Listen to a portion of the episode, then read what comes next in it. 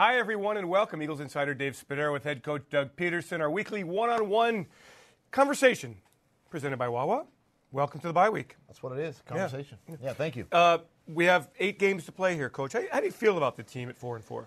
I tell you, um, uh, first of all, resilient group. You know, for the amount of injuries that have piled up this first half of the season, amazing. So it's incredible that, that we're we're sitting here at four and four. And, and quite frankly, I mean, everybody everybody at the bye could say, hey, we could be undefeated, we could be 0 and 8, we could be 5 and 2, 3, 6, whatever it is, but um, and, and, we could be that. Mm-hmm. But um, I tell you, I, I, feel real good where we're, where we're headed, the direction we're going, um, the way we finished off uh, our London trip was very positive, obviously, and and uh, you know really looking forward to, to the, the next next eight games, and, and none bigger than the one coming up in a couple of weeks against the Cowboys, a division opponent.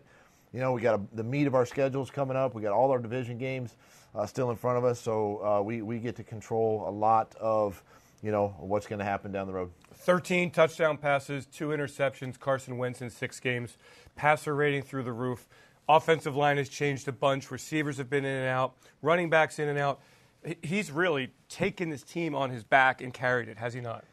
And he wants that, quite frankly. Um, you know, he, he was disappointed after the Carolina game. He felt like I, I, think he let the team down. He had the ball in his hand at the end of the game and and uh, and, and, couldn't make it happen. So I think I think he he took that personal and and. Uh, um, it showed in the Jacksonville game, uh, even though we had a couple mishaps to start the game.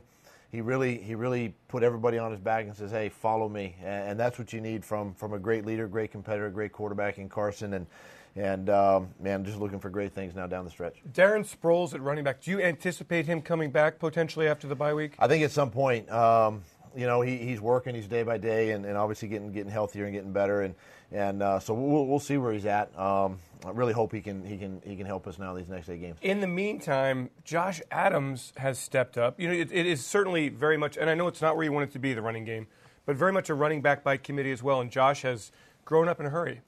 Well, you know, you, you asked the question, but we rushed for 133 yards. Yeah, that's day. true. So, that's true. I, you know, in our offense, like, go back and watch that game, and we ran one offensive scheme in the run game the entire second half. Watch our guards and tackles, and watch how they're steamrolling these two big uh, interior tackles and, and DNs from from Jacksonville, and and to still get 133 yards. Josh made some tremendous runs. Wendell made some tremendous runs. Corey made some made some strides and, and, and, helped us get to 133. And then of course Carson. Carson had some scrambles that kept us on the field on third down. So it has been running back by committee, but all in all, you know, Josh emerged obviously last week and it really showed us something. Made a couple, made a nice catch in the flat, you know, and, and carried a defender for about eight yards. So uh, we're encouraged with the guys we have. I'm, I'm glad that you got after me on that, Doug, because I, am kind of following the the party line here that the offensive ground attack has not been where it needs to be. And you're seeing really positive things. You've been saying all along that it's closer, it's closer, it's closer.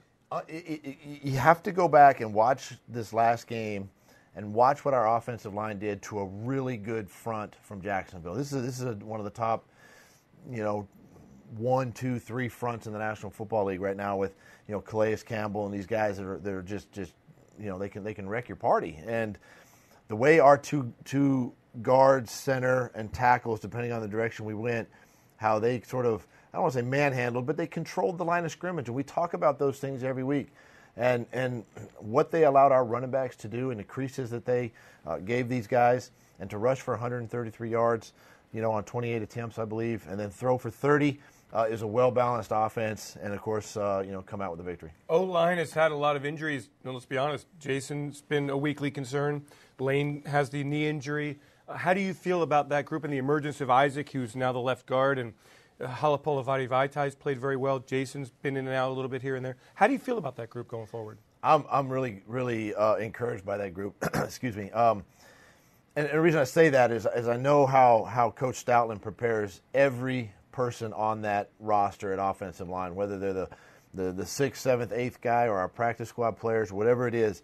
And and it showed up in the game this past week where you know, Isaac had to go play tackle for a few snaps and then come back and play guard. And then Big V had to play left tackle, right tackle. I, Wiz had to go in and play. And there was we didn't miss a beat. And that's that's the thing that that I think sometimes people uh, misunderstand with our offensive line. Sure, there's going to be injury, and, and we do have injury up front, but the continuity. We did get Jason Peters back in the second half of that game, but the continuity that those guys are playing with right now and the, con- the confidence they're playing with um, really really gives us a lot of uh, a lot of momentum carrying carrying into these next few games. I like what Jordan Matthews seems to have become here in this offense. He's kind of a third down, go make the first down guy. I mean, right? Uh, he has. I mean, he showed up in the Giants game, you know, on a couple of couple Yeah. of third third downs. He showed up in the Jacksonville game on a couple of third downs, and really, really has made an impact. And and, and Carson's comfortable, understands where he's going to be, uh, kind of on the same page. And uh, Alshon came up and made a big third down catch. I mean, we did some things in this game this past week that that really sort of exemplified who we are. Uh, as an offense, um, and Jordan's been a big part of that.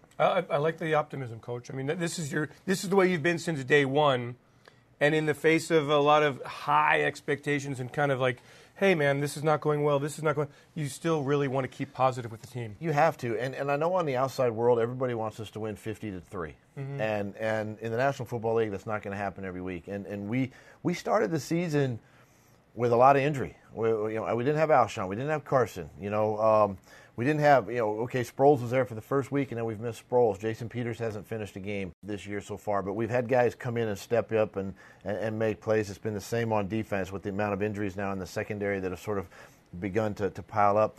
The encouraging thing is, okay, we are four and four, and and we do have momentum. And and you know what? We feel like too that, that offensively, if, if we can catch our stride and, and do the things that we're doing, play play ball control, kind of keep away, but still be explosive and score points, it really helps our defense and, and keeps them keeps them off the field where they can just when they are on the field attack. We can blitz, and uh, you know I, I thought red zone defense has been really outstanding all season. What does the bye week allow you as a coaching staff to do that you're not able to do during the course of the regular season? Well, number one, it allows us to go back and really sort of focus on these eight games. Uh, offense, defense, and special teams. Which means what? You go through every single play and every single. Well, yeah, you, you basically go back and you, now you, you study the situations. You study the red zone. You study third down. You study your screens on offense. Same way on defense. You do those same things. You study the running game. You know how how teams are attacking. You know uh, our defense, things of that nature, and and and you come away with, okay, we know how teams are attacking us. Now we can we can we can either get better in a certain area or we can tweak something. Um, what have we been real heavy in that we need to show maybe a play action pass or a screen or something off of that, and then and then at the same time prepare for our next opponent. Yeah, which is the Dallas Cowboys. A couple of Sundays from now, NFC East. Five games remaining in the division. That's that's huge. That's where the that's where the playoff berth is won. Uh, you know, five of our next eight games, Mm-hmm. uh, really our last eight, are all division opponents, and it's right there in front of us. And I think the team really um, embraced that. Uh, they were saying those things after the Jacksonville game, you know, this past week, and and uh, you know that's that's also encouraging because they, they know, they understand, they're smart guys, and, and they see what's right in front of us, and and we just got to take it one at a time. Last one. What was the London trip like for you, on the field, off the field? The, the whole process of putting the travel package together and getting everybody there logistically, and and then playing and uh, winning a listen, game. I'm gonna, uh, you know, I got to give a lot of credit. It's it's it's uh, the Dan Ryan and and you know his staff and his team and, and the guys that went ahead and, and really did the legwork, the preparation, the hard work, the, the heavy lifting. The Greg Delimitros to get all our equipment over there, the Pat Dolans to get all our video and stuff over there. Guys that had a big impact that that we don't speak about a lot. They they really made this a seamless transition for us to travel over there, and uh, it was great for the players, for the coaches that we had time to to really tour the city or see the city if they wanted to, and plus you had time to just relax and rest. And we were together as a team, and and uh, it was a, it was a great trip. And of course, to come away with a victory is even sweeter. Made that eight eight hour plane ride back uh, a lot a lot nicer. Coach, good luck. Uh, have a great uh, bye week. Get some time down. I'm Thank sure you. will relax a little bit. A little bit end of the week. Yeah, you won't play golf, I'm sure. The American Century Championship. I gotta start that's- that's- practicing now? yeah, No. for next No. year. No, No, not That's at for after we win the That's Super right. Bowl again. That's All right. Thanks so much, Coach Doug Pederson in studio, presented by Wawa. Thanks for joining, everyone.